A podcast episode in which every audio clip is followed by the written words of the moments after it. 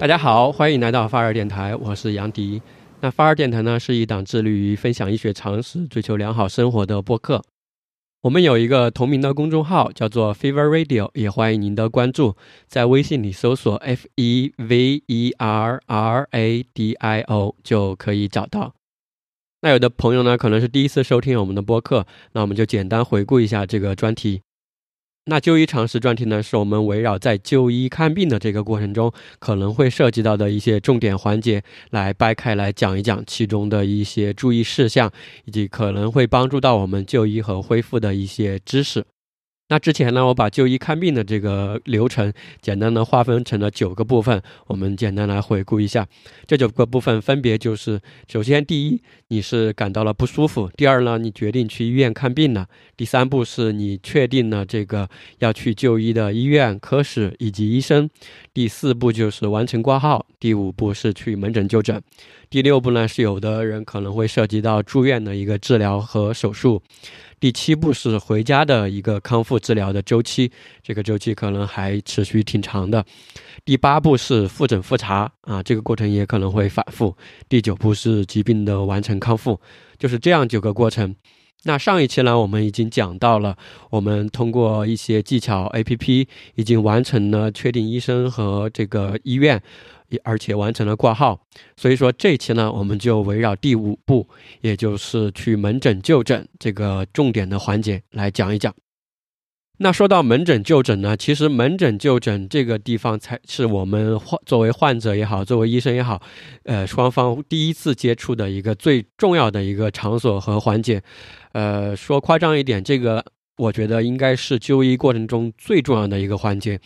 所以说这期呢，我们也想把这个环节把它展开来说一说，在其中有些什么能够注意的，因为我们也知道现在在这个，特别是一些大的三甲医院，医生的时间也特别的紧。后面排队的人也很多，所以说我们怎么能充分的利用这几分钟，能够把我们自己想解决的一些问题能够说得清楚、说得明白，然后有助于我们疾病的一个康复呢？这个就是我们本期的一个讲述的范围，也就是门诊就诊。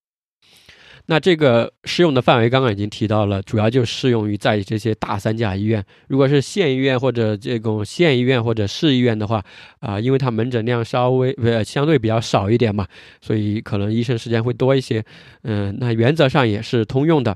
呃，第二个呢，就是下面会说到的一些技巧和方法，在网上就诊的时候也是很受用的。那就现在我们作为患者来说，在门诊就诊会遇到一些什么样的问题呢？而需要我们来。这样展开来讲一讲，呃，简单来说就分为就诊前和就诊中的一个问题吧。就诊前呢，现在我发现有一些问题，就是有些患者他可能就准备的一些不充分嘛，主要有三个方面。第一个呢，就是他自己的一个呃物品准备的不充分。呃，比如说什么呢？啊，有一些报告没带啊，片子没带啊，甚至身份证没带啊，还有一些这个准备的药盒没带啊，在医院在诊室里面，嗯，翻找半天，翻半天，对吧？有可能在手机里找照片啊，这样的一个情况，这就是第一个。啊，物品准备的一个不充分，啊，第二个呢，就可能是身体和生理上的一些准备不充分，比如说，呃，你可能会在当天有可能会涉及到抽血呀、化验这个小便呀、呃，做超声，那这个情况呢，就有可能需要你当天呃早上不吃饭，也有可能需要嗯憋尿啊，都有这样的一个情况，也就是身体准备的不充分。第三个呢，就是。我觉得最重要的就是我们去就诊的时候，这个就诊目的和这个我们本次去就诊的这个诉求，其实没有完全想清楚和准备好。哎，什么意思呢？就是我们有的时候，很多时候我们去就医过后呢，就是从门诊里面出来，哎，就想起来刚刚有两个问题忘问了，对吧？就是很多这样的情况很常见的，呃，就后悔没有问全。这个时候呢，又跑回去问医生，啊，这个时候呢，医生已经在看下一位病人了，然后你就。哎，怎么说呢？不礼貌的又冲进去嘛，就说：“啊，医生，刚刚我有一个问题忘问你了，啊，什么什么什么什么。”这个时候呢，医生又要重新回溯，呃，和回想一遍刚刚你的一个情况，对吧？然后再来回答你这个问题。啊，这个呢，第一个呢，耽误了医生的一些时间；第二个呢，有可能，对吧？医生有可能会搞混，或者就记不住刚刚你说的一些信息了，也有可能对你说的这些话呢，就是没有那么有针对性的一个帮助啊。反正这样的一个情况也还是比较尴尬吧。然后这就是就诊前自己的一个准备不充分。那就诊中呢，就主要是两个方面，第一个呢就是呃自己的一个情况讲述不清楚，第二个呢就是讲述的不全。啊，什么意思呢？比如说啊，医生问你之前用过什么药啊，在哪里治疗过呀？或者说你之前呃有什么过敏的东西啊，正在服用的其他药物就说不清楚啊。这个说不清楚和说不全呢，也会导致医生在收集信息的过程中，啊，做出一些就是怎么说啊不不有利呃就是不利于他的一个判断和对你的一个开药吧。啊，第二个呢，就是我们大家都知道的。就因为上面呃医生的原因也好，患者的原因也好，还有这个呃门诊就诊的时间，也就是门诊就诊的一个时间的一个不够，总觉得就是比如说五分钟或者七分钟，嗯，就是我们还是没说清楚啊，就医生就让下一位病人进来了。那这个确实是一个客观的情况，对吧？我们现在。嗯，没办法，就是一下去改变它，这个就会导致患者出来过后，或者我们回家后，就觉得这个医院，嗯，这个体验非常的差，啊，满意度也很低。那上面我们说的这些问题呢，都是从患者角度来说所想到的一些在就诊过程中可能会遇到的一些问题。那其实从医生的这个视角来说的话，其实也是有一些可以改进和优化的一些地方的。因为我们作为医生来说，在医学院校和医院的实践的过程中，所受到的大部分的培训也好，这个训练也好，都是对于专业和疾病的一个训练，对吧？但是对于这个沟通交流以及与人与人之间建立情感这样的方面的一个这个重视程度和训练，实际上是比较少的和不够的。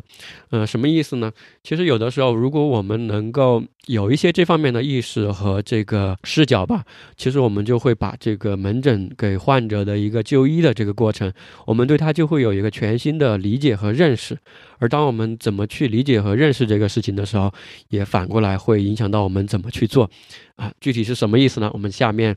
待会儿就会展开来讲。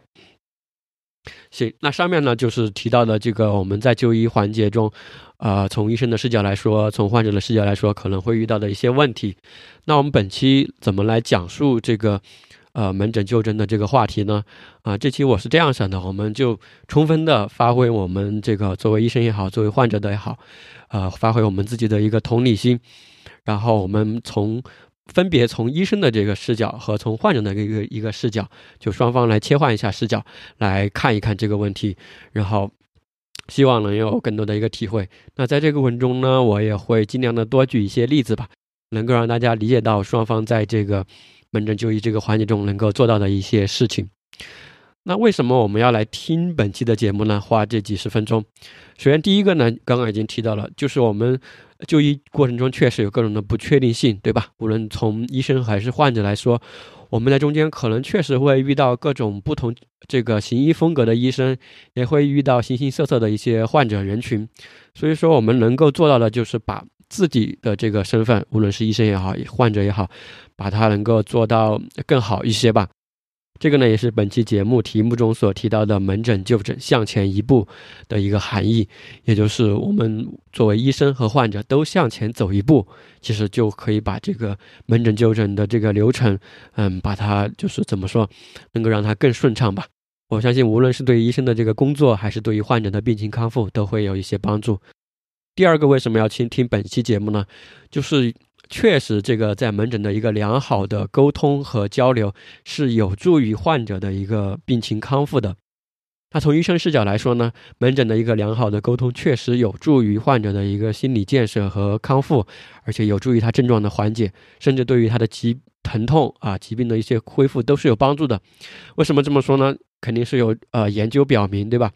啊，这里简单说两个研究吧。有一个研究是这样说的，他是针对心脏手术后的一个患者，呃，他说的是，如果这个这些门诊的医生他是接受过这种沟通交流训练的，他们做了一个对照嘛，样本量是两百、一百的实验组和一百的对照组，研究结果就表明，如果这些医生是接受过沟通交流训练的，可以让他这些做心脏手术的患者住院时间平均更短一天。第二个呢，能够让他们术后的心律失常的一个复发率能够降低百分之十五，而且当然不必说，这些患者的一个满意度也更高。这是第一个研究。第二个研究呢，样本量更大，它是一篇零九年的文章。这篇文章呢，回顾了过去五十年中一百二十七项关于这个医生沟通交流的相关性的一个研究，结果就表明，如果一个医生跟患者沟通的不良好啊，沟通的不顺畅，那么这个患者的依从性就会降低百分之十九啊，会更低百分之十九。哎，依从性是什么意思呢？依从性就是说，一当一个医生给你说，哎，你吃这个回去吃这个药，然后生活饮食上、运动上有什么注意过后，然后这个患者完完全全按照医生说的去做，那过后的这种，呃，比例吧，或者这种这种倾向和习惯，这个就叫做患者的一个依从性。那说回刚刚这个研究来说，就是如果医生注意沟通的话，患者的。这个依从性是可以更提高百分之十九这样一个百分点的，所以说这个地方我们就可以看得出，这个医生在门诊里给你开出处方，让你去呃买药或者做检查，这个并不是治疗的一个全部，这个只是治疗的一环，我们一定要有这样的一个意意识。而这个研究也表明了，就如果是一个医生他培训过后的话。他的一个患者的依从性可以达到之前的一个一点六二倍啊，这个我觉得是很可观的吧。因为现在这个从医生这个专业角度来说，确实是一个专家的一个系统嘛，确实存在很大的一个信息的不对称，这种专业的壁垒、医学的知识，我们从患者角度来说啊，确实是很多都不了解的。所以从不是有一句话说这个良言一句三冬暖，对吧？恶语伤人六句六月寒。因为从医生的角度来说，可能这个就只是你。呃，这今天工作的一个普通的患者而已，但是从一个患者的角角度来说，这个确确实实就是对我自己的一个疾病健康，甚至对我的一个生活都会有很大的一个影响。所以说回来吧，就说如果我们作为医生来说，我们如何去认识这个呃门诊就医的这个过程，我们就会如何去做，就是说我们这个视角会影响到我们这个行为。这里呢，我就想到一个之前在一本书上看到的这个我们。的一个视角的切换，影响到我们的一个行为的一个例子，啊，我记得是在那本畅销书吧，就叫做《高效能人士的七个习惯》其中所提到的一个例子，这里面就讲了一个很小的故事，是什么呢？就有一天，在这个地铁上，大家都非常安静的在看手机或者在看书。这个时候，到一站过后，就进来了一个呃男子，他带了几个小孩，大概有五六个小孩吧，都是看起来都是他的孩子的样子。那这些小孩进来过后呢，就非常的哭闹，在那儿打闹，反正就特别的影响周围人的一个情况。然后当时周围的乘客呢，就特别的反感这些小孩子，就觉得这个家长，嗯，就是没有家教，对吧？就这些孩子没有家教，这个家长上来过后也不管这些孩子。就任由他们在那里哭闹，这个就是非常的反感。然后这个时候就有一个乘客就提出对这这个家长提出了质疑嘛，为什么你不管一管这个孩子呢？为什么让他上来就大哭大闹呢？这个时候这个家长就说了一句：“哎，这个啊，确实不好意思打扰到大家了，确实非常的呃愧疚。”就是这个家长说嘛，我心里也非常的地震和非常的痛苦。他们的这个母亲刚刚在医院因为得病去世了。哎，就是发出了这样一个感慨。其实，当他说了这样一番话过后，地铁上的这些乘客的心情或者视角一下就改变了。你你能明白我这个意思吗？就他这个同理心或者这种感同身受，呃，就一下就能够理解为什么这些孩子在那儿哭闹和家长不管不顾了。但这个本身是一个不太好的公共行为啊。但这个我想说的就是，当我们这个视角切换过后。一下，这个时候就理解了。这个时候，我们更多的可能不是这种，呃，愤怒或者说不理解。这个时候，我们可能更多的是理解到他们这种情况，而反而觉得他们有点可怜，对吧？所以说，这个就是想说的，就是我们的一个视角，或者说我们如何去认识和理解一个东西，就会影响到我们如何去做。呃，说了这么多，我们再回过来说这个，刚刚不是说到这个门诊的良好沟通确实会有助于患者的一个康复嘛？那从患者的角度来说，我们也是有一些可以主动去做的一些事情来促成这样一个，呃，疾病的康复的。这个在我们后面会进行的一个重点的讲述。所以说回来，这就是我们本期节目的一个目的，呃，主要就是第一呢，我们如何能够让我们自己作为一个专业的、高效的患者。这就跟我们在网上买东西一样嘛。当我们买一些比较贵重的电子产品的时候，或者买一些大件的时候，我们都会在网上反复的查询、反复的对比，做好一个充分的信息收集和准备。那这个时候，其实对我们健康和生命也是一样的嘛。这个时候，我们去看病之前，也需要做好一个充分的一个准备。第二个呢，我想说的就是，其实，在门诊这个场景中，我们和医生并不是一个对立的一个关系。就像这这次在这个新冠肺炎的这个过程中嘛，大家看到的，其实我们和医生是共同的去面对这个疾病。我们不仅是要通过药物，而且是要通过这个充分的沟通，通过医生对我们的一个安慰啊，还有这个信心的一个建立吧，来共同的去抗击这样一个疾病。行，那我们前面就铺垫了这么多，下面我们就正式来说一说这期的一个具体的沟通的呃内容吧。我们这期主要分为两大部分来说。第一大部分呢，我们就从医生的这个视角，我们先假装自己是医生，来看看医生在门诊呃这个工作和沟通的过程中，他们的一个思路是怎么样的。第二部分呢，我们就切换到患者的视角来说一说我们在门诊就医时具体能够做哪些方面的一个准备。好，那我们先来说第一部分。那现在大家都把自己的身份切换成医生啊，我们现在假装我们自己都是医生，我们来看看医生在门诊的这个工作过程中，他们是怎么样想的，他们的一个诊疗思路大概是什么样的。那作为医生呢，其实我们可以想象医生的上门诊的一天的一个工作，对吧？他从家里出来，然后去门诊上班。这个时候，我们首先要意识到的呢，其实就是医生他首先是一个人。再是一个医生，他去门诊呢，很多时候他觉得这个也是他的一份工作，其实就是一个去上班的一个过程，对吧？那医生作为一个社会的人呢，他肯定是具有多重的一个身份。如果她是一位女女性的话，她可能既是一个女儿，又是一位母亲，还有可能是一位妻子。所以说，她有首先是这样一个社会的人，就像我们这次在新冠肺炎这个疫情中所见的。所见的这样的嘛，作为医生也好，作为护士也好，其实他也有他这个人性的脆弱的这样一面。嗯，那作为医生来说呢，其实每次去门诊上班的时候，就像是打仗的这样一种心态一样，因为今天这个门诊我就要把这哎八十个也好，一百个病人全部看完，对吧？一个一个接一个的，像流水线一样。所以说我今天的一个工作目标呢，就是要顺利的把这些病人看好，把它看完。那第二个呢？我去门诊看病，呃，作为医生啊，我在门诊去看上班看病的时候，这个时候面对的一个问题是什么呢？面对的一个问题呢，就是大家所知道的这个时间短暂，可能我留给每个病人的时间确实只有五到八分钟，我怎么能够把这个时间能够进行充分的一个利用？这是我首先要考虑的一个原则。那这里我们就可以简单算一算，为什么这个医生给我的时间这么短呢？我们举个例子吧，比如说我是一个医生，那今天上午我去上班，那上午呢有三十个病人挂了我的号，那三十个病人呢，比如说我从上午八点钟上班上到十二点，中间不喝水、不上厕所、不休息，那就有四个小时，对吧？三十个病人四个小时，那这个时候每个病人他能够分配到多少分钟呢？我们简单算一下就知道，四个小时乘以六十分钟，再就是二百四十分钟除以三十个病人，那就是八分钟。所以这个现实就很残酷了，就分配给每个患者的时间确确实实就只有八分钟了。如果这个时候你作为一个患者，如果你是第三十个病人，那么理想状态下，你这个时候就要接近十二点钟，你才可以看得到这位医生。那有的患者就说，能不能给我多分配一些时间呢？我这个病情比较复杂或者什么之类的。那你这样想，如果医生想给你分配二十分钟，那这个医生看完这三十个病人就会花到十个小时。也就是说，如果你是第三十个号，那么这个时候你就要等到当天下午的六点钟，你才看得到医生了。所以分配给每个病人二十分钟、三十分钟，确实是不现实的。就算我作为医生，我想给你这么多时间，呃，二十分钟也好，三十分钟也好，但我确实无能为力，做不到，因为后面还排着二十多个病人在等着的，对吧？因为他们也同样需要看的。所以这个时候，如果你作为医生，你能怎么办呢？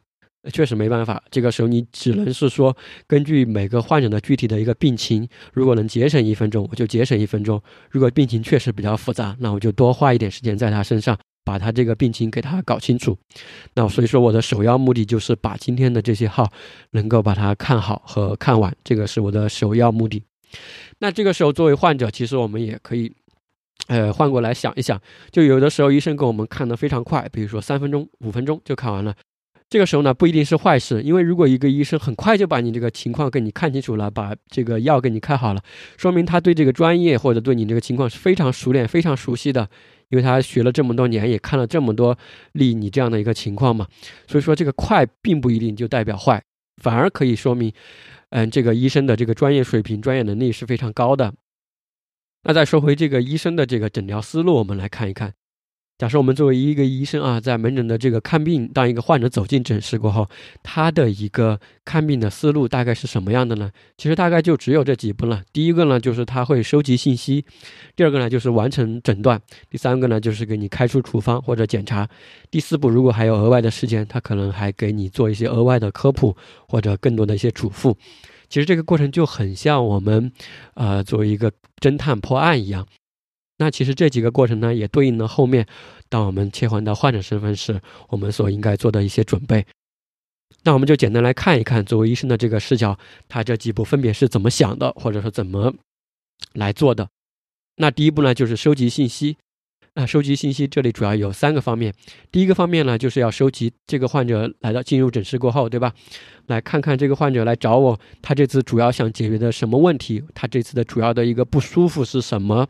这个叫从医医学的角度来说，叫做主诉，也就是主要的一个诉求。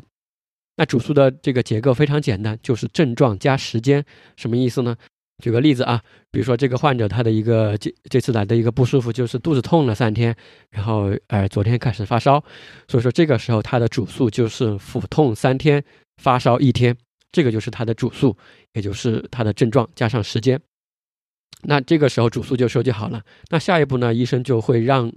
这个患者把这个主呃主诉把它扩展开来，简单说一说，就是这个腹痛三天或者发烧一天，大概是是什么样一个过程？具体是什么部位啊？怎么或者有没有去什么地方看过？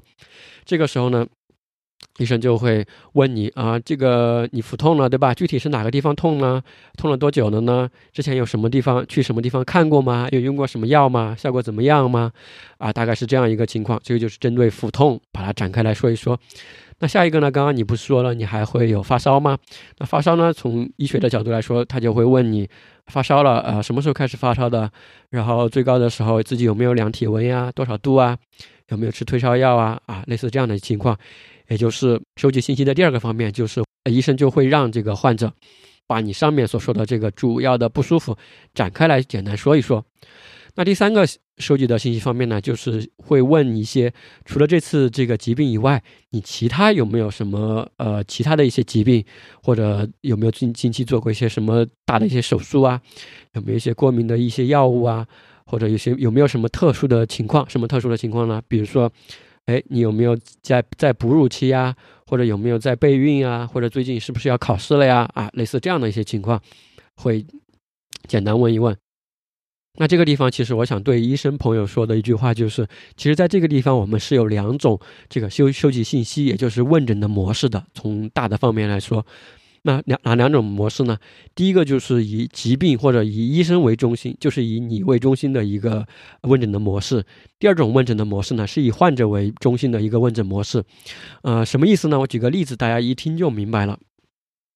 啊，有研究表明啊，就是有百分之六十五的医生都是以医生为中心，或者以疾病为中心进行就诊或者问诊的，因为我们这个医生在医学院校里所受到的专业训练就是这样的。啊，举个例子啊，就当一个患者进来过后，医生会这样问：啊，医生说，哎，你好，请问有哪里不舒服？患者说，医生，我头痛。那这个医生就这个时候就会问：啊，头痛是吧？啊，那具体是哪个地方？是左边还是右边头痛呢？大概多长时间了呢？你有没有用过什么药啊？有没有去哪个地方就诊过？那上面这个问诊模式呢，好像没有什么问题，对吧？其实是有问题的。这个就是以疾病或者说以医生为中心的一种问诊模式。它的问题在哪里呢？呃，这个研究就表明，其实这个时候这种问诊模式的一个患者的满意度是最低的，而且因为患者只说出了第一个不舒服或者第一个症状，对吧？你实际上是想作为医生来说，你是想节省时间，来赶紧把他这个情况问清楚。但结果表明，这个你这种问诊模式不一定是节省了时间的，有可能后面会浪费更多的一个时间。呃，什么意思呢？就说这个时候患者很有可能他还没有说出他的最主要的一个不舒服，或者说他这次来就医的一个主要的一个诉求。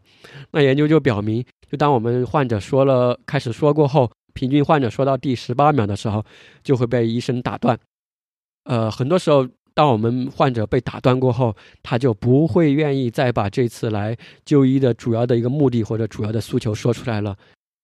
那研究也表明，就是说，如果你让患者敞开来说，或者你引导他把他的主要的不舒服全部说出来，你让他全部说出来，这个总体时间也不会超过一百五十秒，所以说也不会超过这个两分多钟。所以说，上面这种以疾病或者医生为中心的这种问诊模式是可以有优化的空间的。那这个地方怎么优化呢？这就引出下面一种以患者为中心的一种问诊模式，大家感受一下是什么样的。那同样是这个患者走进来啊，医生就说：“哎，你好，请问有哪里不舒服？”患者就说：“医生，我头痛。”这个地方就重点就是这里，就医生就先不要逮着这个头痛就展开来去问、去深挖他后面的一个情况。这个时候医生应该问。呃，其他还有什么不舒服吗？就继续就就这种开放性的一个提问。那患者这个患者就说啊，医生除了我头痛以外，我还最近有点失眠，睡眠睡眠不好。那这个医生还继续在问啊，其他呢？其他还有什么不舒服吗？这个患者就说，哎，其实哎，这个最近我挺担心我这个儿子的，为什么呢？其实他最近就是很沉迷玩这个手机游戏。那到这个地方为止呢，我们就。可以看出，其实这个患者他来的这个头痛呢，有可能就是因为他睡觉不好引起的，对吧？那为什么睡觉不好呢？其实他就是非常担心他这个儿子嘛，就是玩游戏。所以说，通过这样一种视角的一个切换，我们就发现这个，呃，患者的一个主要的主诉吧，或者症这个症状的症结，不一定就是他这个头痛，头痛只是他最后的一个表现。那通过上面这两种问诊的模式的一个对比呢，我们可以应该能够实实在在的感受到，以患者为中心的这种问诊模式是更好的。因为很多时候我们也知道，患者出去拿了药过后，还会回来问一些其他的问题，对吧？其实这个时候就要注意了，他拿了药过后，重新回到你诊室后问的问题，有可能才是他真正的主诉。那但这个时候呢，我们已经这个时间已经浪费在前面问一些。不是，可能不是最主要的那个主诉上了，对吧？这个时候反而会耽误我们更多的时间，而且对患者的一个疾病的这个诊断上，也有可能不是没有达到那个痛点吧，也就是没有抓住这个症结。那上面说的呢，就是作为医生这个视角的第一个方面，就是收集信息。第二个第二个方面，医生收集好信息过后呢，他可能他的一个工作流程就是要完成一个诊断。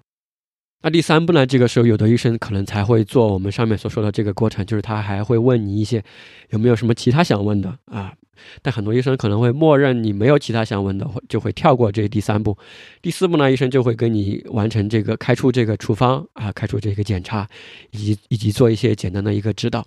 那这个时候呢，从时间上来说，可能已经过了五六分钟了，对吧？时间已经很紧迫了。这个时候，如果医生我比较注意的，我可能还会给你简单嘱咐一下。就是你这个有什么呃科普方面的一些注意，还有你回家后一定要按照我所说的这个来去做，因为这些做的东西有助于你病情的一个康复。最后再关心一下你的一个情感，然后做一些心理的建设。如果能做到这些，就已经很不错了。这个时候可能七八分钟已经过去了，所以说这个就是医生在门诊一个紧锣密鼓的像打仗一样的一个诊断流程，大概就是呃收集信息。啊，赶快完成一个，呃，诊断，然后询问一下患者有没有其他什么想问的，然后完成检查、处方以及指导。最后呢，如果有时间，我可能还会跟你简单说一说这个科普，还要做一些这个情感上的一些关怀和建设。这个时候就赶紧要叫下一位病人进来了，对吧？这个就是我们常常作为医生来说，在门诊的一个工作流程，确实时间是非常紧迫的。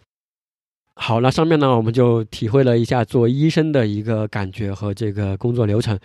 那下面呢，我们就正式把我们转回到患者的一个视角来说一说我们今天的一个重点，也就是我们从患者的视角来说，我们去门诊就诊时有哪些在就诊前和就诊中可以做好的一些充分的准备和注意的事项。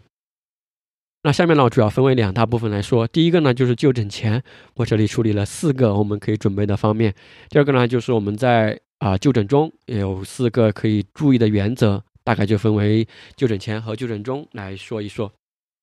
那首先呢，我们就来看一看，作为患者，我们在就诊前有哪四个准备，我们可以做得到。那是哪四个准备呢？第一个呢是物品的一个准备，第二个呢是病情和自己诉求的一个准备，第三个呢是身体上的一个准备，第四个是信息上的一个准备。我们就分别来看一看吧。那物品上的一个准备很简单了，就是准备一些最基本的一些证件啊，身份证、就诊卡、医保卡。那另外一些物品准备方面的一些东西呢，是和疾病相关的，主要是什么呢？就是我们既往就诊的一些病历本儿，呃，检查的一些报告啊。我们如果是抽血的报告也好，什么也好，我们如果能做得到，可以把它呃分门别类的按照时间顺序把它排列好。啊，还有以前拍的一些片子，比如说 X 光也好，呃，CT 也好，这个核磁共振也好，一些片子，我们都把它带上。还有一个比较重要的就是我们以前吃过的或者现在正在服用的一些药物，要把它带上。带这个药物的时候呢，一定要注意把这个药盒带上，或者说是把拍一些这个药盒的一些照片，不要带这个药片儿去啊，因为带药片儿去，医生是不认识这个药片儿的。呃，就有医生问患者嘛，哎，你之前吃的过什么药呀？然后患者就说这个，呃，就那个药，呃，那个药呢是白色的、圆的，然后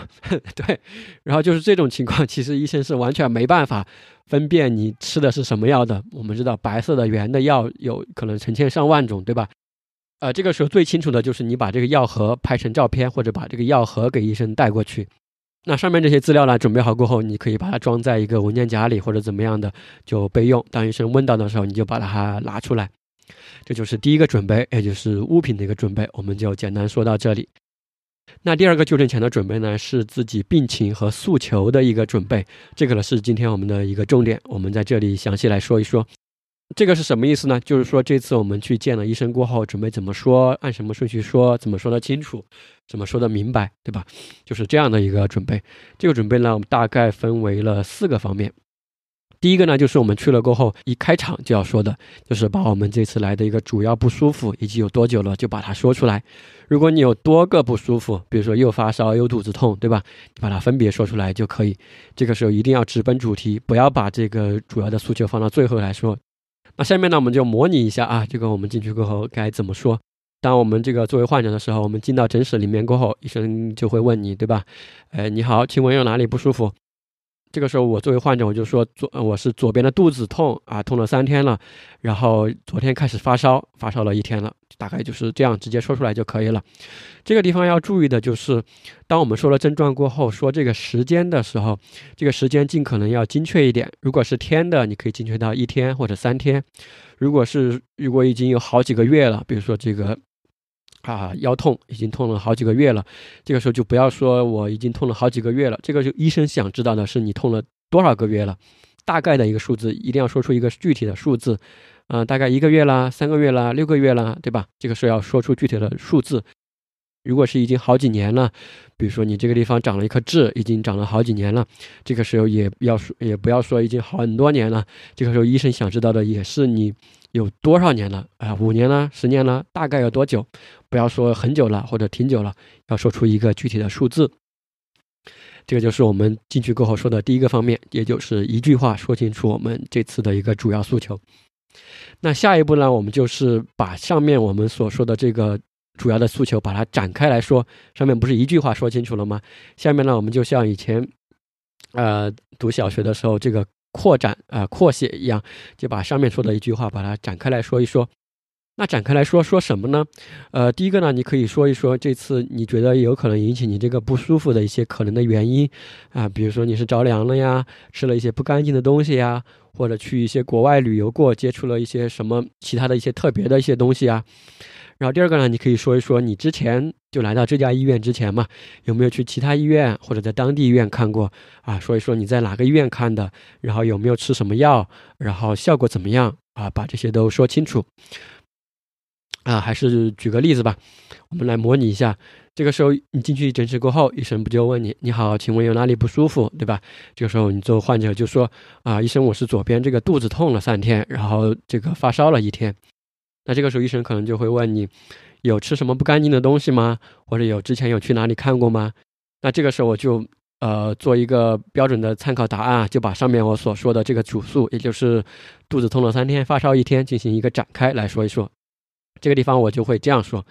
那医生是这样的，就三天前呢，我吃了去外面那个夜宵店吃了一次烧烤，然后就肚子不舒服了，然后拉了三次肚子。然后当天呢，自己就吃了两次自己这个以前的药，就是这个，呃，左氧氟沙星胶囊，然后每次吃了一颗，但是呢，没有什么效果。那一天前呢，我就开始发烧，然后自己当时量了一个体温，就是三十八度，然后后面就自己没有吃其他的药物了。然后今天呢，就因为这些不舒服就来了，这个就是一个非常完美的一个描述。里面如果能够量化的，如果能提到数字的，包括体温也好，吃了多少次药也好，吃了多少颗，如果能用数字精确描述的，尽可能把这个数字也说出来。那这个地方在扩展描述的时候就要注意一点，就尽可能是客观的一个描述，不要加自己的一些主观的判断。比如说什么呢？啊，医生啊，我这个是不是阑尾炎呀？医生，我这个是不是胃肠炎啊？我的意思就是在这个地方先不要加自己的一些主观的一些判断，因为这个有可能会影响医生的一个思考，对吧？有可能就不要先入为主啊，就这个意思。那在上面一句话说清了这个主要诉求以及扩展诉求已经说完了过后，第三步就是要主动啊，这个地方一定要主动告诉一下医生自己的一些其他的疾病的情况和特殊的情况。如果你有的话，一定要主动告诉医生。比什么情况呢？比如说现在就是你有可能你除了上面这个病以外，你还有其他这个疾病，对吧？比如说你可能有胃炎，比如说你可能有哮喘，这个时候你就要主动告诉医生你还有其他的这些疾病。第二个呢，你还要搞主动告诉医生呢，就是你现阶段在吃的其他的一些药或者一些保健品，要主动告诉医生。比如说，你因为其他的一些情况，最近在吃一些中药，你最近在吃一些保健品，你最近在吃一些特殊的什么补品，这些都要告诉医生，因为这些有可能都跟你这次病情都是有关系的。第三个也主动要告诉医生的呢，就是你自己可能有一些特殊的情况，对吧？呃，什么特殊情况呢？比如说，如果你是一位女性，你可能最近在备孕，对吧？你有可能在哺乳期，你可能在最近来了月经，啊，如果你是一位学生，最近有可能要准备考试。为什么要说最近要考试呢？因为医生给你开的药里面有可能会有一些，呃，吃了会让你困啊，让你睡觉的一些药。这个时候你主动告诉医生，医生是可以做出一些调整的。这个时候我还是模拟和举个例子吧。上面你不是说完了这一通过后嘛，医生就说啊，你这个考虑呢可能是急性的一个胃肠炎，那现在我就准备给你开一点药。那这个时候你作为患者，你就要主动说。那医生呢？我这个我还有哮喘，然后最近呢，这个要准备考试，然后压力也比较大，有点焦虑，在吃朋友推荐的一些这个帮助睡眠的一些保健品。还有的一个情况呢，就是我准备下个月啊要怀孕，在做一些备备孕的一些工作，所以说想请你给我开的这些药，啊，考虑一下我这些特殊的一个情况。啊，这当然是我举的一个例子了，这就是第三个方面，就是主动告诉医生我其他的一些疾病和特殊的一个情况。然后就来到我们第四点，也就是我们见到医生过后说的第四个方面是什么呢？这个时候我们一定要把这次来就诊的一个主要的原因和诉求给医生说清楚，一二三四给他说清楚。呃，什么意思呢？如果你不主动说你这次来的一个主要目的或者想问的一些问题，医生一般就会默认你这次来的一个主要诉求就是呃想开一点药或者想做一点检查，但是有可能你在这个之外还有其他的一些诉求，对吧？什么意思呢？那我举点例子啊，就是这次我们看医生，除了去开一点药以外，其实有的时候我们还有其他的一些可能的诉求。嗯，比如说，其实这次来我是想请医生帮我进行一个全面的检查，看是不是有其他的一些啊身体的疾病。第二个呢，有呃，我这次来的诉求实际上是在当地医院已经诊断过很多次了，啊，这次来我是想请医生在这个大医院吧，请你再给我诊断和进行一个确诊。呃，还有可能呢，就是我在下面已经治疗过很多次了，但是呢效果不好，所以说我把我之前吃的、胃吃过的药都给医生看一看。这次来我来的一个主要目的不是来求诊断的，我是来请医生给我调整和优化一下这个治疗方案。那还有可能呢，就是我这次来的目的是想问一下这些药品会不会影响我的一个备孕或者哺乳。另外呢，我还想问一下医生，我这个啊平时在饮食和运动上有没有什么注意的？那还有什么情况呢？就是比如说医生告诉你，比如说你这个情况呢是有可能会涉及到手术的，对吧？但是不着急。这个时候我想知道的就是，如果后面我遇到一些什么情况的时候就需要手术，这个时候呢其实是想请医生告诉你这个手术的一个时机。那举了上面这些例子呢，我就是想说，其实我们去医院就诊的时候，我们可能是有多重的一个目的和诉求的，就是我们。简单来说吧，就是我们可能有好多好多问题想问医生，这个时候我们就可能写到手机上或者写到纸上，把它写清楚，一二三四五，把它列好。然后我们见到医生过后，确保我们这几个问题全部都问好了，问到了，我们才离开诊室啊。这就是这样的一个意思，就不要遗漏了，后面又想到了又跑回去问，那这个时候就比较尴尬了。还是接着上面我举的那个例子吧，就是这个急性胃肠炎的例子。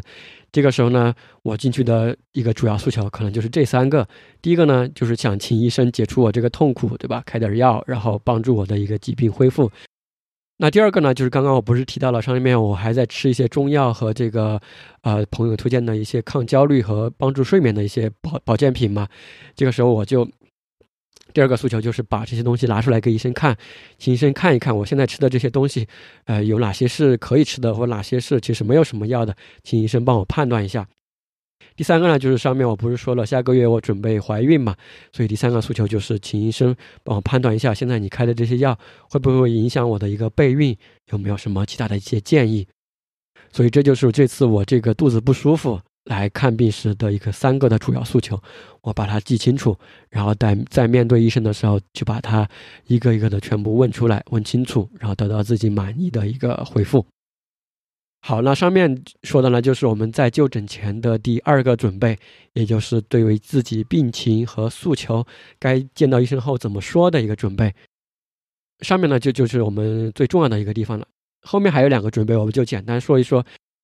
那第三个就诊前的准备呢，就是身体上的准备，这个就相对比较简单呢。也就是如果你考虑到这次你就诊可能会抽血化验，就是今天早上你就空腹，对吧？不要吃东西。那第二个要准备的，就是如果这次你是去看这个呃皮肤科或者整形美容科，这个时候你就最好不要化妆啊，保持一个素颜的状态去看医生，因为你化的这些妆会影响到医生对你疾病的一个判断和就看不清楚嘛，看不真。那还有一个呢，就是看病的头一天就早点休息呗，就不要熬夜熬更受夜了。第二天保证一个最好的精力和状态去见医生。那这就是第三个就诊前的准备，也就是身体上的一个准备，就简单说到这里。第四个准备呢，实际上是可做可不做的，是比较简单一点的，也就是一个信息上的一个准备。什么意思呢？就如果你对自己的这个疾病也好，症状也好，想有一个提前的了解。你可以提前在网上查询一些其他病友的一个经历，或者相关的一些简单的一个科普的介绍，有一个大概的印象就可以了。啊，就是有起到一个查漏补缺的作用吧，就预防刚刚上面不是说了要提前准备一些问题吗？就有可能有的问题你没想到的，对吧？所以说就提前在网上先查询一些基本的信息，到时候去问医生的时候能够问得更全面一些。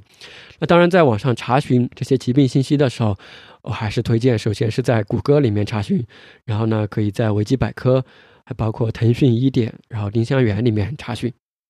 那具体关于这个疾病的科普呢，这次我们就不再展开，我们后面单独再开一期来讲一讲这个，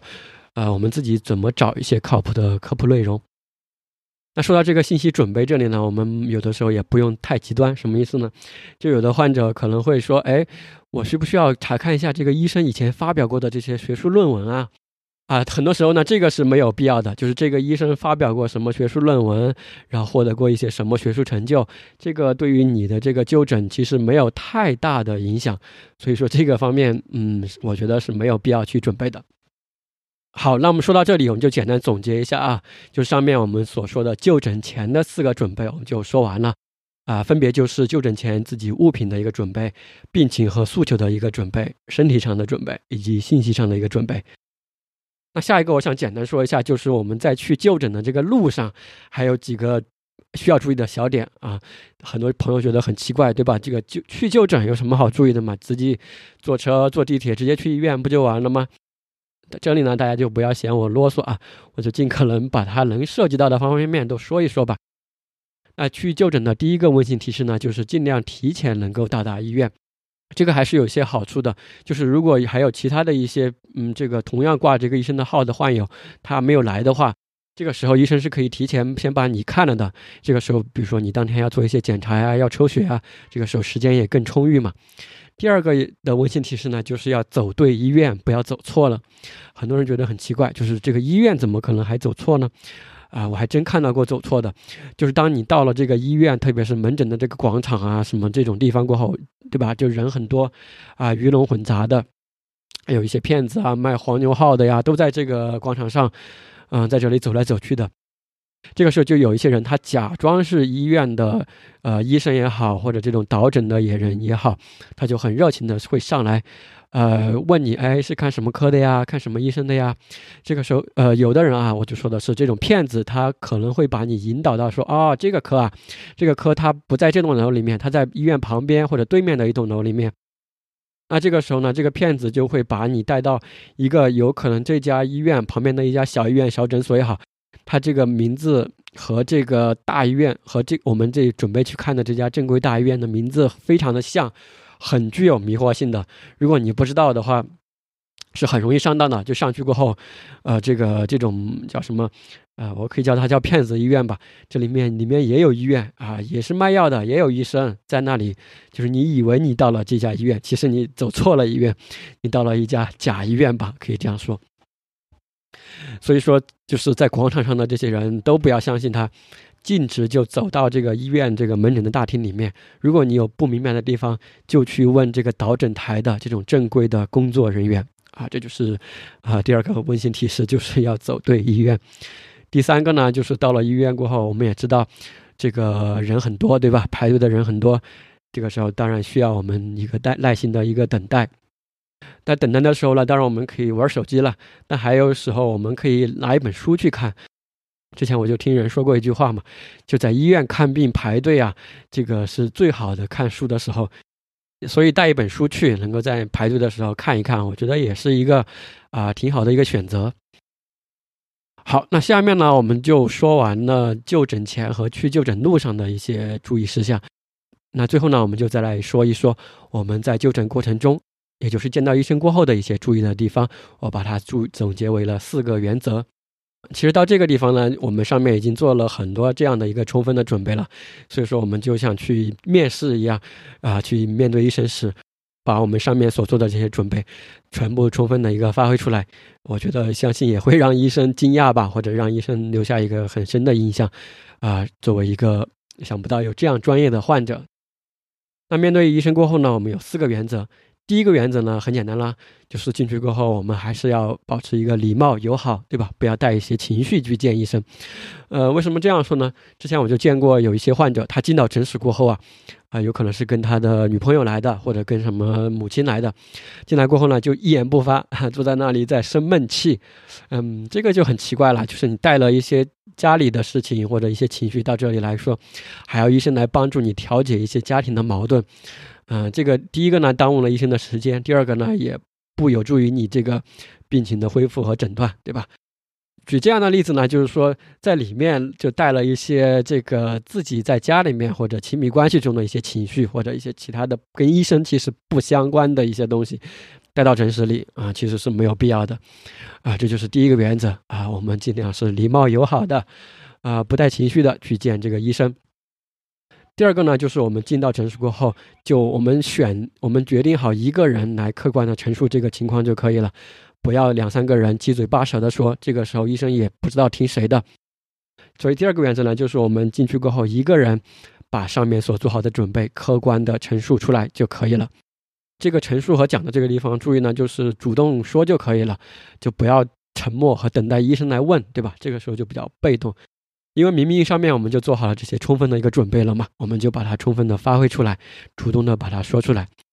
第二个就是我们怎么讲讲的这个顺序，讲讲上面我们所准备的这个顺序来说就可以了，也就是一句话先说清楚我这次来的一个主要的这个诉求，也就是症状加时间。第二个，我就把我这个诉求扩展来说一说。第三个，我再把我这次还有其他的一些情情况或者特殊情况也好，疾病情况也好，药品情况也好，说一说。最后，我一定要明确的说出我这次来就诊的一个主要诉求，一二三四，把它全部说清楚啊，告诉医生。所以说，这个就是我们就诊的第二个原则，也就是一个人客观的陈述病情。那第三个呢，因为非常重要，我这里再强调一下，也就是我们一定要告诉医生自己来看病的一个主要诉求。还有就是在医生给你开了药，或者说准备给你开药时，你可能会碰到一些临时的一些诉求，也要把它充分的表达出来。哎，举一些例子吧，就是比如说，医生给你准备给你开药和开检查了，对吧？这个时候你可以问一些什么问题呢？比如说关于开药，你可以问医生。这个医生，哎，你给我准备开多久的药啊？因为有时候医生可能给你开三天的药，又是开一天的药，还有就是，因为你有可能来自来自一个外地嘛，可能比较远，有可能你想开一周的药，对吧？这种时间上都要说清楚。如果你不说，医生有可能默认就给你开三天，到时候就比较被动和尴尬嘛。还有的情况呢，就是有可能如果你自己，嗯，这个经营经济不是很充裕，啊，然后这个时候你想医生给你开一些便宜的药。你也可以说，因为有的时候药品是分这个国产和这个进口的嘛，其实药效上也没有那么大的一个差别。这个时候，如果你想省一些钱，也明确跟医生说出来，就可以跟医生说：“哎，医生能不能给我开一些稍微便宜一点一点的药？”这个医生是完全懂你的意思的，他也会跟你，呃，在这个方面会有一些注意。还有呢，就是因为你开了药过后就要去交费了嘛，所以这个时候交费之前，你可以问一问医生这个大概多少钱。不要去到了交费处的时候，发现哇，就是几百块钱，就是自己没有带那么多钱，或者没想到就是呃这么贵。当场在医生给你开的时候，就可以问一问，就是大概是这个费用的一个情况，也自己有一个准备嘛。还有呢，就是关于做一些检查的一个问题，比如说医生跟你开了一个检查，你可以问一问医生，这个检查报告大概多久能拿得到？当天能拿到吗？还是说要等到第二天？因为如果是第二天的话，就会遇到一个问题，就是有可能第二天这个医生不上门诊。这个时候你就要提前问好这个医生，就如果说我下一次第二天也好，就是或者下周你上门诊的时候也好，我下次什么时候来找你看这个报告，或者下次我来找你看这个报告的时候，呃，需不需要再挂号呢？当然，当天来看报告肯定是不用挂号的了。如果是隔天或者下周来看这个报告的时候，这个地方呢，不同的医生就有不同的一个处理方式。那有的医生呢，可能会让你再挂号；有的医生呢，可能就让你不需要挂号了。这个也需要提前的问清楚。还有呢，就是这个第三个原则中呢，你还可以问的一些注意事项，就是说，哎，我这个饮食上有没有什么注意的？呃，比如说我做平时要健身运动啊，有没有什么注意的？还有呢，比如说你是一些特殊的职业和行业，你也可以跟医生说出来。比如说你是一个驾驶员，你是一个学生要考试了，这个你说出这些呢，就是让医生知道，呃，就是请医生不要开一些就是让我在白天吃了可能会睡觉的一些药，或者如果有这样的一些药的话，请跟我放到晚上吃，啊，都要跟医生说出来，而这样的话不要影响到你的一个工作和学习，对吧？那这里还有一个小技巧啊，可能比较实用，给大家说一说。就有的医生可能会抛给你一个两难的选择，呃，什么意思呢？比如说你这里长了一个包块，或者说长了一个什么东西，就医生告诉你说，嗯，第一个呢，你有可能可以先回去吃点药观察一下；第二个呢，也可以选择这两天就做手术把它做了。这个时候就面临一个做手术和不做手术的一个选择。其实医生就让你自己选择嘛。但这个时候选择其实是比较困难的，因为你你也不知道哪个对你最好。这个时候呢，你就可以向医生抛出这样一个问题，什么问题呢？就是说，你可以这样跟医生说，就说，哎，医生，如果你是我的话，你会怎么选的呢？这个时候医生就会告诉你他的一个倾向性的一个选择。这个时候呢，我就建议你按照医生的这个倾向来做。说白了，其实这个问法呢，实际上是我们逼医生来帮我们做一个选择，对吧？我们这个时候是可以信赖和依靠他的。这个就是我们在就诊中可以用到的第三个原则，也就是清楚的告诉他我们的一个诉求。那最后一个原则呢，其实都不叫原则了，其实就是一点小的温馨提示和建议，就是如果可在可能的情况下，我建议大家可以感谢和谢谢一下医生。我相信这会给医生留下一个很好的一个印象。啊，其实作为医生和医务工作来者来说，他每天的工作还是比较劳累和辛苦的。如果有那么一两个患者能够给他留下一两个这种感谢的或者感人的一些瞬间，作为医生来说，他心里是非常温暖的。就他有这样一种感觉，就觉得，哎，我今天就值了。我相信你无论是作为一个医生也好，作为一个患者也好，都能理解到这样的一个心情。就说当你辛辛苦苦这样一天过后，有一个人，这个时候他就不是一个患者，他是以作为一个人的一个身份来对我表示一个衷心的感谢，或者就说了一句谢谢也好，或者什么也好。作为医生来说，他就会觉得今天这些付出和这些辛苦都值了。打个比方来说，医生的这一天或者这一周，就因为你这样一个很好的患者，都被你照亮了啊，大概是这样一种感觉。那说到这里呢，还有一些额外的补充的操作，你可以做。第一个呢，你可以问一下这个医生，他有没有自己的一些自媒体，也就是公众号呀、微博呀，啊，问一问，你可以做一个关注，跟医生有一些进一步的这种连接吧，啊，你就可以问医生啊，医生，啊，我觉得你特别的好，请问你有没有呃微博呀或者科普的一些公众号之类的，我想关注一下你。啊，一般如果医生有的话，呃，他肯定会告诉你的。第二个呢，就是因为你这次走了过后，下一次挂号可能会比较困难嘛。有的医生是可以在他的系统上帮你把下一次的号，呃，可以做一个预约的挂号的。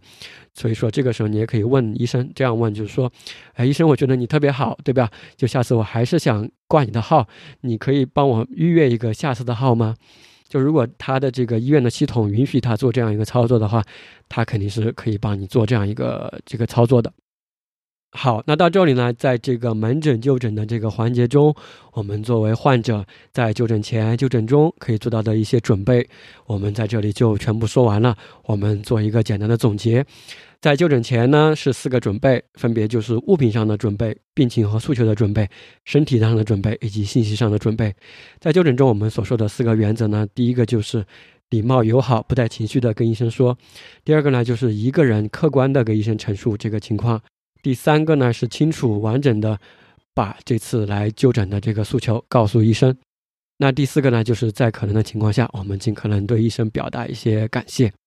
好，那以上呢就是我们在门诊医患沟通上的一些沟通技巧，希望对大家有一些帮助。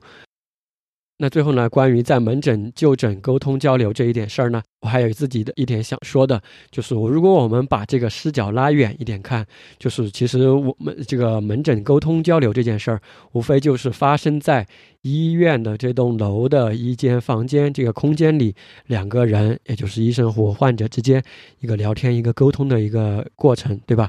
就是在这五到八分钟的时间中，这个一个人与人之间的一个交流。那他们呢，其实抱有的是同样的一个目的和面对的同样的一个呃敌人吧，就是这个疾病。那如果我们从时间的尺度上来说，这个也就是医院的这栋大楼门诊的这个房间这个空间，从它建立之初，它这个呃治病救人，来个帮助人、安慰人这样一个目的的一个集中体现，也是在医院工作的这些医生护士在医学院校里面所这个宣读的希波克拉底誓言所规定的一些内容。啊，如果拔高一点说，就是他们在行使这样一种神圣的、有助于人类健康使命的这样一个场所和空间。所以，我们作为患者来说，当我们踏进这个诊室的时候，我们和医生都是面对的是同样的一个目的和对象，也就是面对疾病。那最后呢，我还想对医生和患者朋友分别说一点话：如果你是一位患者，或者作为患者的家属，当你走进医院这个场所或者领域的时候，请你把医生当成和你一起携手去面对疾病、面对痛苦的这样一个人，而不是一个医生这样一个符号。那如果你是一位医生朋友的话，这里我想引用啊，全球排名第一的医疗机构，也就是梅奥诊所，他所提到的医生在门诊时的一个三个使命或者任务吧，分别就是信息收集 （information gathering），然后关系的建立、情感的建立 （relationship building）。还有就是患者的教育，也就是 patient education，其实就是作为一个医生的时候，最开始我们不是提到了，呃，我们这个视角的转变会影响到我们这个行医的行为吗？这里我想说的就是，如果我们在门诊和患者沟通交流时，能够把我们单一的以医生或者以疾病为中心的，就是开药和开检查这样一种模式，转变成我们刚刚所提到这种三合一的以患者为中心的这三个任务内容。我相信对于我们的这个行医的行为是有帮助的，也就是我们给患者看病的时候，可以抱有这样一个心态，就是说我给每一个进来的病人，我都其实是有这三个任务要去完成的。第一个就是信息的收集和整治，第二个是跟患者心这个情感的一个建立和关系的一个建设，第三个呢是对患者的一个教育。那当然我知道，就是对于患者的教育这方面，因为时间确实短暂嘛，所以这个时候我们是不是可以考虑利用一些公众号啊、微博呀，或者说一些互联网的工具，能够让患者离开诊室过后，可以对他进行一些补充的这种信息的提供。我觉得这个是可以考虑的。那第二个呢？如果说作为医生在门诊沟通时，如果有什么沟通的技巧，如果只说一点的话，其实非常简单，也是在梅奥诊所的这个工作流程中所提到的。你只需要在患者在陈述他的病情和他的情况时，呃，注意用这样的两个词就可以了。用英文来说就是 What else？就是当患者说他的一些情况的时候，你就问他，哎，还有什么想说的吗？还有什么想问的吗？哎，就是如果你抱有这样一种开放性的去问的这样一种情况，能够让患者把他想问的、想说的充分的说出来，我相信就是通过这样的两个词语，也就是 What else？医生通过这两个词语的一种以患者为中心的一种问诊模式，就可以解决百分之八十的医患关系中的问题。还有一点就是，当我们，呃，医生如何看待医患关系的这样的一个问题。呃，以前我们不是听过这样一种说法吗？就是作为一个医生，我们要把患者当成我们的亲人来对待，哎，像这样的一个说法。那这个呢，其实我们无论是从实操性上来说，还是从情感上来说，确实是很难做到的。呃，就是怎么去把患者当成自己的一个亲人来对待。这里我想提的一点就是，你没有必要把患者当成你的一个亲人来对待，因为你也做不到，对吧？但是呢，你也不用把他当成一个陌生人人来对待，你把他当成一个什么样的人来对待呢？我这里想提出的一种心态就是，你把他当成你的一个邻居来对待就可以了。这里大家自己都可以发挥想象去想一想，对吧？如果你把每一个走进你诊室的患者都当成是你的一个邻居，这个时候你会如何去对他进行一个问诊和关心以及关怀呢？这个时候我们在行医时，无论是心态上还是行为上，是不是有可能就会有一些改变呢？好，那以上呢就是本期我们关于在门诊沟通交流的啊所有内容。下面呢进入我们本期的推荐环节。今天呢我要推荐的是一部纪录片，叫做《浮生一日》，英文名叫做《Life in a Day》。浮生呢就是不是有一本书叫做《浮生六记》嘛，就是那个浮生。那《浮生一日》这部片子呢是非常特别的，它是由两位奥斯卡的导演邀请全球的这个网友，呃，请他们拍摄自己在二零一零年七月二十四日这一天发生的任何事情都可以，然后上传到 YouTube 这个视频网站上，由这些导演来进行剪辑和制作。最后，他们收集到了一百九十个国家将近四千五百个小时的这个视频的素材，然后对这些素材进行一个剪辑和制作，最后制作出来的这部啊《浮生一日》的纪录片是九十五分钟。所以，《浮生一日》这部片子呢，就描述的是二零一零年七月二十四日，全世界不同民族、不同种族啊各个地方的人他们的一些生活所发生的一些片段，所发生的一些事情。总之呢，这部片子非常的特别，也非常的好看，就在这里推荐给大家，也就是《Life in a Day》浮生一日。好，那以上呢就是我们本期的所有内容。如果你有任何想说的，欢迎在节目下方的评论区留言，以及分享给其他朋友。如果你想获得更多的内容，欢迎关注我们的微信公众号 Fever Radio，在微信里搜索 F E V E R R A D I O 就可以找到。还有一个可以联系到我的邮箱 feverradio at outlook dot com，f e v e r r a d i o at o u t l o o k 点 c o m，期待您的关注，那我们下期节目再见。